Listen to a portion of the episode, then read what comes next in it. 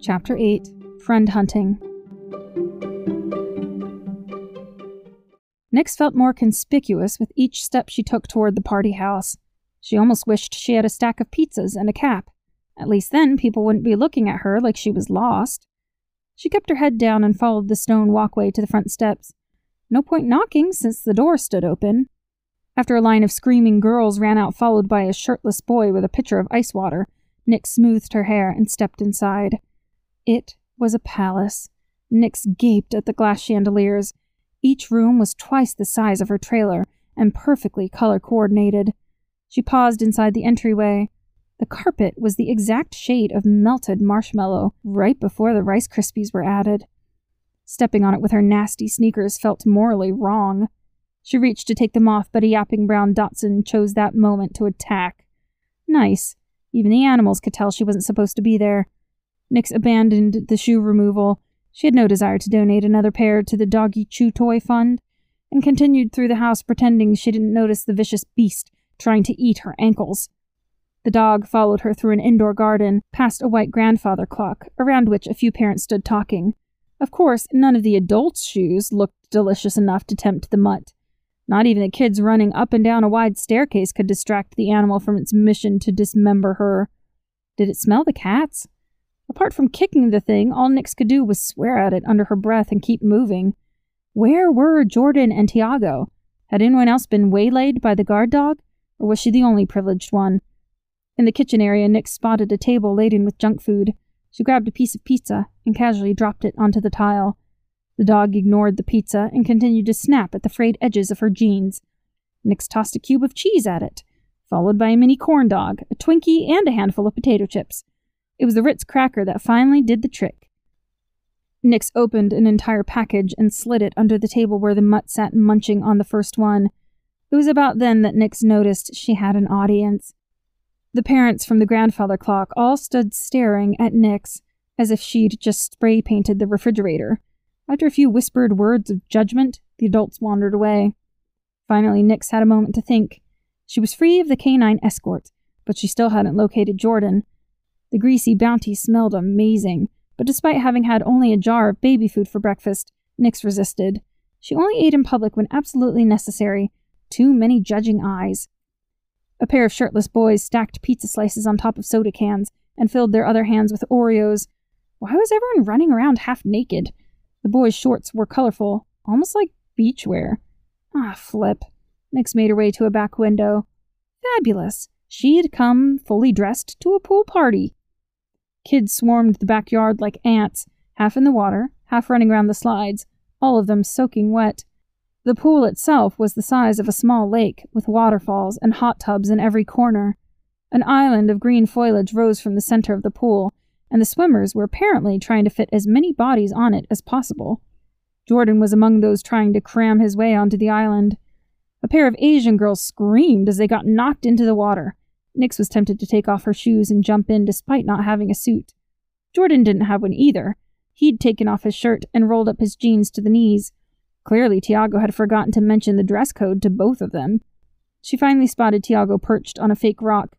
Water rushed past him on the way to the pool. Nix fanned her face.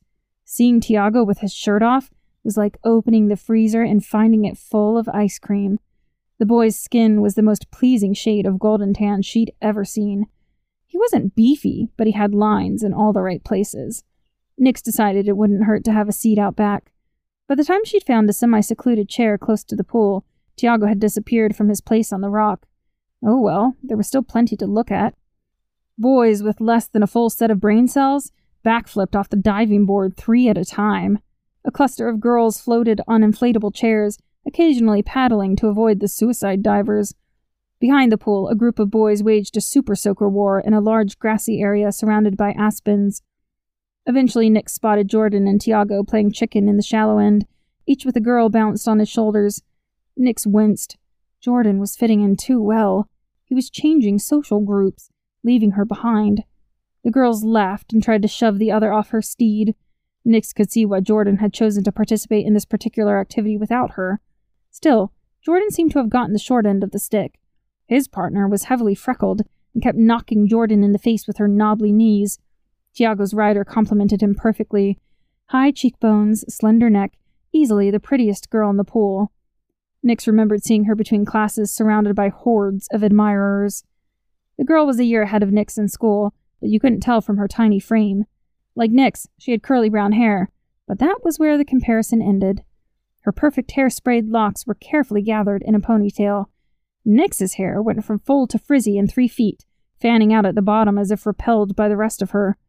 Tiago bore the girl's negligible weight without any effort, his dark arms locked tightly around her white legs. Nix sighed. She'd have given her left lung to be that girl for ten minutes. Maybe Nix should go talk to them, show them how cool she could be. Or would that just make it obvious she had nothing else to do?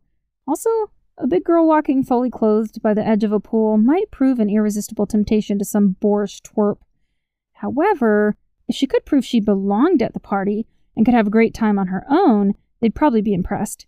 Maybe they'd come find her. That's exactly what she'd do. She'd make some friends of her own. Nix started with the kitchen. She said hi to a younger looking boy who smiled and quickly took his plate of chips elsewhere. While Nix orbited the food tables, waiting for her potential new friends to get hungry, she sampled the refreshments. Everything tasted like cardboard. After more aimless wandering and self introductions to less than flattered teens, Nix hung out with the dog. She'd finally gotten it to stop barking long enough to accept a scratch. Soon it was trying to scramble into her arms. Nix obliged, grateful to have finally earned someone's approval. The dog felt amazingly light as she carried it to an adjoining room with a large leather couch. Nix played with her new friend for a while, letting it chase her ratty shoelaces around the carpet.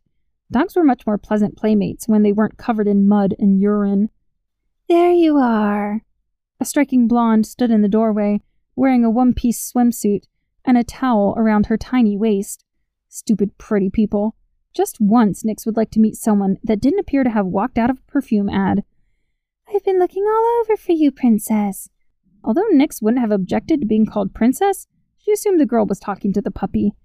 Oh, sorry. Nix felt like she'd been caught doing something she shouldn't. Is this your dog? Yeah, but it's okay. You can hold her. I was just wondering where she ran off to. Usually she's quiet. It means she's found something expensive to chew on. My kitten's named Princess, too, Nix said before the girl could escape. Actually, it was Princess Toadstool, but then I figured out it was a boy, so now he's just Toadstool.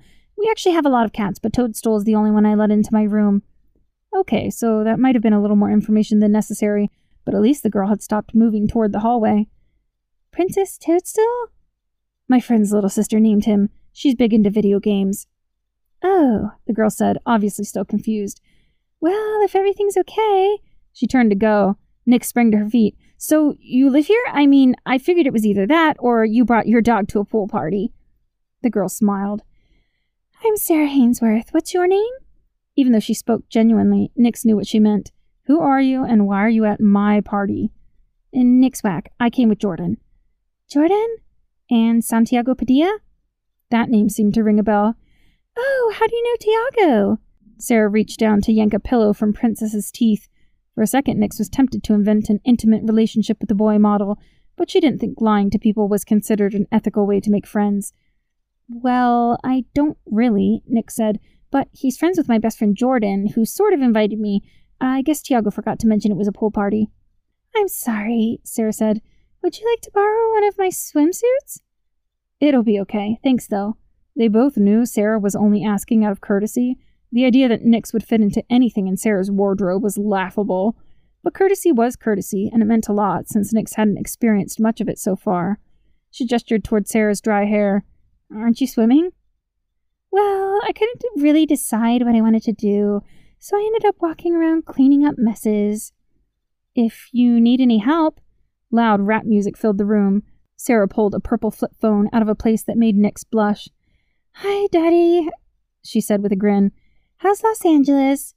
As Nix scratched Princess behind the ears, she felt a pang of regret. Sarah talked to her dad like an old friend. What would it be like to have a father who cared? Yes, Daddy, everything's fine. I'll make sure no one tracks mud into the house or tramples your flowers. Sarah rolled her eyes for Nix's benefit. Nix smiled, but didn't know if she should act like she wasn't listening or tactfully excuse herself. Sarah looked at the ceiling. Wednesday? Daddy, I haven't used the bathroom next to my room for a week because you left your dirty underwear in there. No, I will not touch them. The time for a tactful withdrawal had passed. Nix would have to settle for an awkward one. Well, I'm going to. Nix pointed to the other room. Sarah put a hand over the receiver. Bye, Nikki. It was great meeting you. Nix didn't bother to correct her. She left the dog in Sarah's custody and escaped before hearing any more about Mr. Hainsworth's personal hygiene. Still, Nix couldn't keep from grinning. Despite the bumbling exit, she'd had a real conversation with the hostess of the party, and what's more, Sarah didn't have a problem with her being there. Any embarrassment Nix had felt about sneaking in uninvited was replaced by a glowing adoration for Sarah Hainsworth. She'd proven that just because you're a gorgeous princess, it doesn't mean you can't be civil to the trolls. Nix followed her stomach. Her appetite had abruptly returned, back into the kitchen where she feasted on cold pizza and blue Squeeze-Its. She felt a little guilty for not sticking to the baby food diet. She actually wouldn't mind losing a few pounds, but Nix didn't believe anyone could really survive on 15 ounces of food a day. As the novelty of the pool wore off, the kitchen area with its bounteous array of fatty snacks became the center of attention. After half an hour, Nix had said hi to three girls and 12 boys, about half of whom pretended not to hear her. But she didn't let the rude ones bother her. She had befriended the lady of the house, and any added friendships with the commoners was a bonus. Nix had just polished off an oatmeal cream pie when an amply muscled black boy appeared and asked her where the bathroom was. Of course, Nix had no idea, but that didn't lessen the thrill of an attractive male initiating contact with her. This whole getting in with the popular crowd was easier than she thought. Pretty soon she'd have more friends than Jordan, and she'd be bringing him to parties. Shortly after the beefy boy hobbled off in search of a toilet, several girls approached the food table, bringing with them a sweet, flowery scent.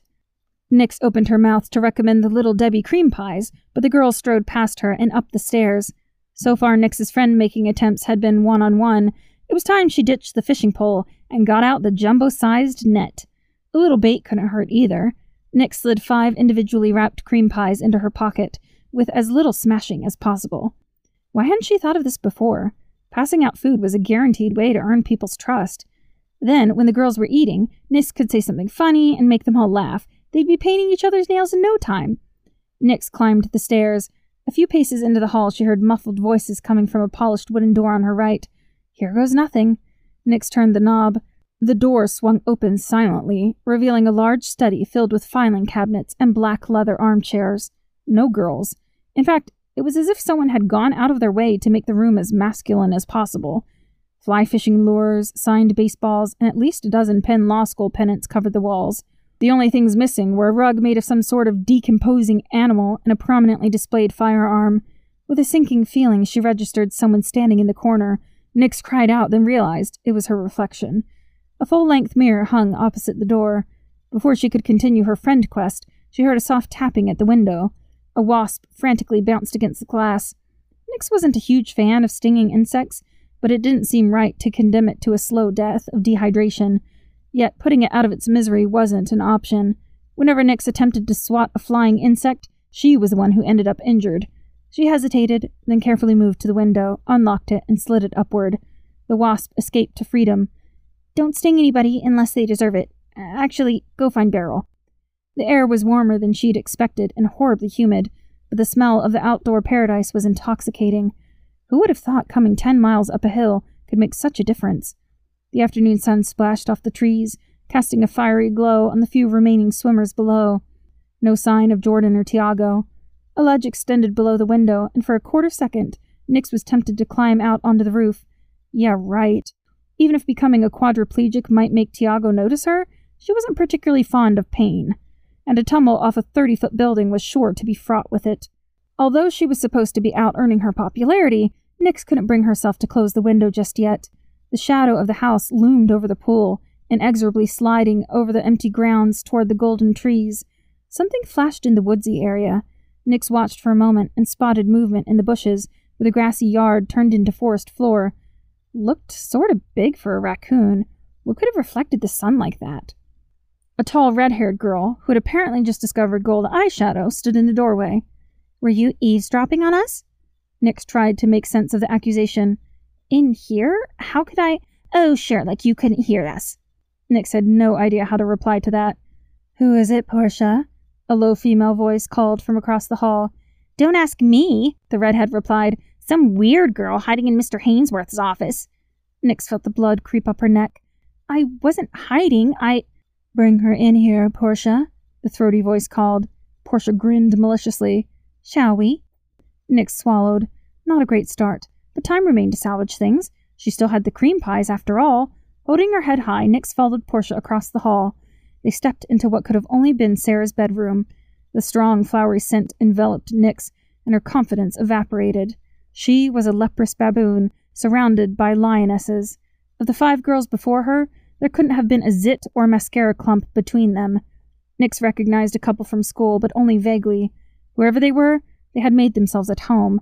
The girl who had been on Tiago's shoulders now reclined languidly on the bed, still in her swimsuit. The only other person Nix had seen wear that much makeup was her mother, but the girl on the bed actually looked good. In fact, for the first time, Nix could see what makeup was intended for to make beautiful people stunning. Nix couldn't help wondering if a little makeup might improve her own looks, even slightly. Portia pulled the chair out from a desk and sat. The girl on the bed made a show of looking Nix up and down. Aren't you the girl that came with Tiago? Nix nodded, elated that they'd made the connection. What did you say your name was? I'm Nix. Tix? she asked, provoking a few chuckles. Nix, it's short for Phoenix. Oh, I know you, she said, comprehension shining in her eyes. You're that whack girl. Nix shifted her feet. She didn't like where this was headed, but miraculously, the girl didn't say anything else about her name. Instead, she sat up straighter and adjusted her bikini top. My name's Fawn, she said. This is Sandra, Portia, Becky, and Heidi. Nix didn't know if she should shake hands with all of them or just say hi, so she compromised and gave an obsequious nod. By the simpering manner in which the other girls watched Fawn, it was obvious who was the leader of this group. Pretty good party, Nix said, as if she went to these things all the time. I would have brought my swimsuit, but I'm not a very good swimmer. Not a very good swimmer? She was sounding lamer by the minute. Maybe it was time to let little Debbie break the ice. Don't they call you Dumbo? A girl asked from the floor. Nix's face grew warm. She absently raised a hand to hide the splotches. I, uh, Sandra, it's not nice to call names, Fawn said. Phoenix is much better than Dumbo anyway. Nix lowered her hand and mumbled a thank you. Oh, I didn't mean that in a rude way, Sandra said. I was trying to figure out if you're the same girl that hangs out in graveyards. Graveyards? Portia asked with a tiny smile. Nix shrugged. If she ever found out who started spreading that around school, she'd staple them to the wall by their earlobes. Um, it's not that I like graveyards per se. She scratched a non existent itch. I just think they're peaceful, and. So you're friends with Tiago? Fawn said, apparently bored with the current conversation. Well, I only met him tonight, but. Do you think he's cute? One of the girls that might have been Becky or Heidi giggled from the oversized beanbag in the corner. Nix knew it was a loaded question, but trying to pretend Tiago wasn't every girl's dream would be ludicrous. Doesn't everybody? Nix feigned a sudden interest in the ballerina bear wallpaper. Do you like him? Portia asked, her eyes wide for dramatic emphasis. Nix didn't say anything. Had they seen her watching him at the pool? Was her interest that obvious? Because if you do, we could set you up, Fawn said with a grin. I bet he'd totally be into that rainbow unicorn shirt. And those greasy pants, Portia said. Did you put a piece of pizza in your pocket for later? I don't like him, Nix mumbled, her forehead suddenly ablaze.